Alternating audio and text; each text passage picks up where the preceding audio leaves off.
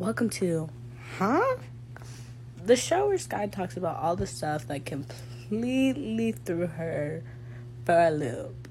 This is episode one. I'm super duper excited to start this because if you're my friend, you know I'm confused about a lot 24 7. Okay. This episode is is something a little um, a little funny. It's it's funny, but it also icked me out a little bit. not gonna lie. So you know, took a, I was on social media this morning and took a short little social media break, and I was like, okay, let me let me look back. Let's see what's happening. So everybody's posting. It's cute. I'm watching now let me start. Okay, so the first thing I see is this cute little post right here, the original post. This is a screenshot of the story, but anyway.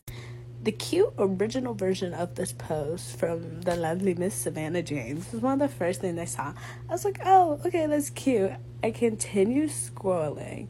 But this is no surprise them posting this because it's like their mom and dad always looking gorgeous, the entire family. Here's examples. Exhibit A that they're always on point.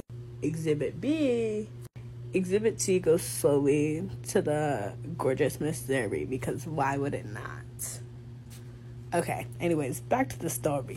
But you know, like, it's cute. Just the James family being the James family, posting, whatever, what have you. It was a really cute moment. Then I'm going through people's stories. And this is where the story gets interesting. I've already tweeted about this, but we're going to continue. So, we're going to go back to the picture. Remember that I showed you the very first picture. Well, this is the story post made by the main man, Mr. James himself. So, upon first glance, this story post is completely normal, and you're probably wondering, Sky, why did this throw you for a loop? Then I read the bottom where it says MILF and DILF. Now, Savannah James being a MILF is a concept I feel like none of us are foreign to. That may be a whole nother episode of another show. I could dive into that topic.